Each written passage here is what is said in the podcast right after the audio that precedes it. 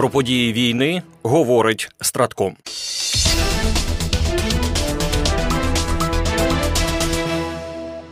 Кількість втрат ворога з початку широкомасштабного вторгнення Росії в Україну перевищила 380 тисяч окупантів. За минулу добу ворог втратив 990 російських військових, і таким чином загальна кількість втрат з 24 лютого 2022 року, за даними Генерального штабу, становить 380 тисяч 600. Протягом минулої доби відбулося 82 бойових зіткнення. Загалом ворог завдав два ракетних та 19 авіаційних ударів, здійснив 68 обстрілів з реактивних систем залпового вогню по позиціях наших військ та населених пунктах. У зоні відповідальності оперативно стратегічного групування військ Таврія на Авдіївському напрямку українські захисники продовжують стримувати ворога, який не полишає спроб оточити Авдіївку. Українські воїни стійко тримають оборону, завдаючи загарбникам значних втрат.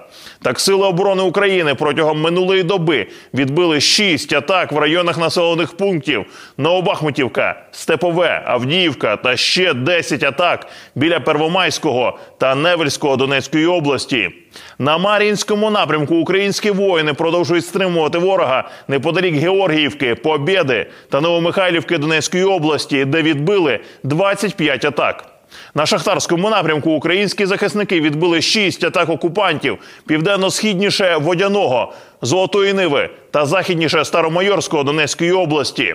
На прикордонні Сумської області в зоні відповідальності оперативно-стратегічного груповання військ північ є велика загроза ворожих диверсійно-розвідувальних груп росіян, заявив командувач об'єднаними силами ЗСУ генерал-лейтенант Сергій Наєв. Він додав, що українські військові активно протидіють ворожим диверсантам. Тим часом в зоні відповідальності ОСУВ Одеса на Херсонському напрямку сили оборони надалі продовжують заходи із розширення плацдарму на лівому березі річки Дніпро у Херсонській області. Попри значні втрати, ворог не полишає спроб вибити наші підрозділи із займаних позицій. Протягом минулої доби противник здійснив шість безуспішних штурмів позицій українських військ.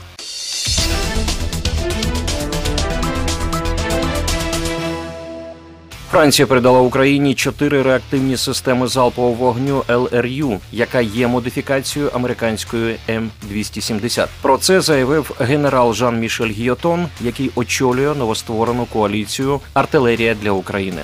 Франція має законне право очолити цю коаліцію, враховуючи артилерійське обладнання, передане Україні близько 30 Цезар, 4 реактивні пускові установки, гармати TRF1 і міномети калібру 120 мм, Нагадав генерал. Реактивні системи залпового вогню LRU побудовані на гусеничній базі БМП Бредлі та мають дальність польоту снарядів до 85 кілометрів. Також стало відомо, що Франція вже передала Україні додаткову партію ракет великої дальності Скальп. Це випливає з повідомлення прем'єр-міністра України Дениса Шмигаля. 25 січня в своєму телеграм-каналі він написав наступне: провів першу телефонну розмову з прем'єр-міністром Франції Габріелем Аталем. Привітав із призначенням на посаду і формуванням нового уряду. Розраховуємо на продовження плідної співпраці насамперед у військовій сфері. Вдячні за поставки додаткової партії ракет Скальп, створення артилерійської коаліції та збільшення постачання артилерійських систем та снарядів.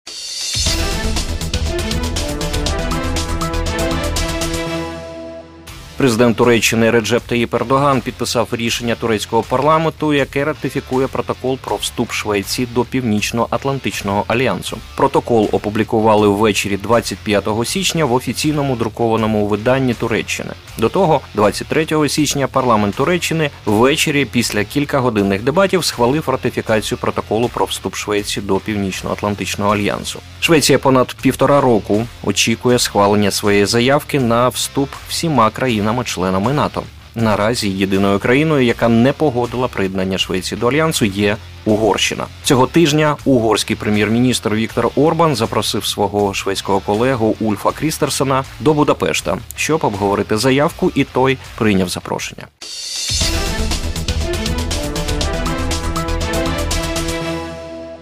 Вашингтон та Багдад планують незабаром розпочати офіційні переговори про завершення місії військової коаліції на чолі з США, сформованою для боротьби з терористичним угрупованням Ісламська держава в Іраку. Про це йдеться в заяві міністра оборони США Ллойда Остіна. Засідання робочої групи вищої військової комісії США та Іраку розпочнуться найближчими днями. Вони мають на меті забезпечити перехід до міцного двостороннього партнерства у сфері безпеки між Вашингтоном і Багдадом. Йдеться в заяві глави Пентагону. Військові та оборонні фахівці в робочих групах зосередяться на графіку перехідного періоду, беручи до уваги загрозу, яку становить ісламська держава, оперативні та екологічні вимоги, а також рівень спроможності іракських сил безпеки. Після обговорення робоча група надасть коаліції рекомендації щодо найбільш ефективної еволюції місії, гарантуючи, що іділ ніколи не зможе відродитися, підкреслив міністр оборони США. Нагадаємо, Сполучені Штати Америки ввели військовий контингент в Ірак ще у 2003 році на тлі звинувачень режиму Саддама Хусейна у володінні зброєю масового знищення.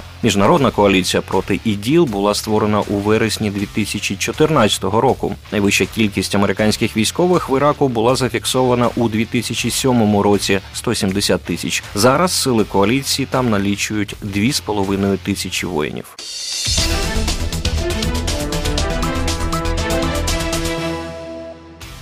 Переможемо. Програма створена управлінням стратегічних комунікацій Генерального штабу збройних сил України.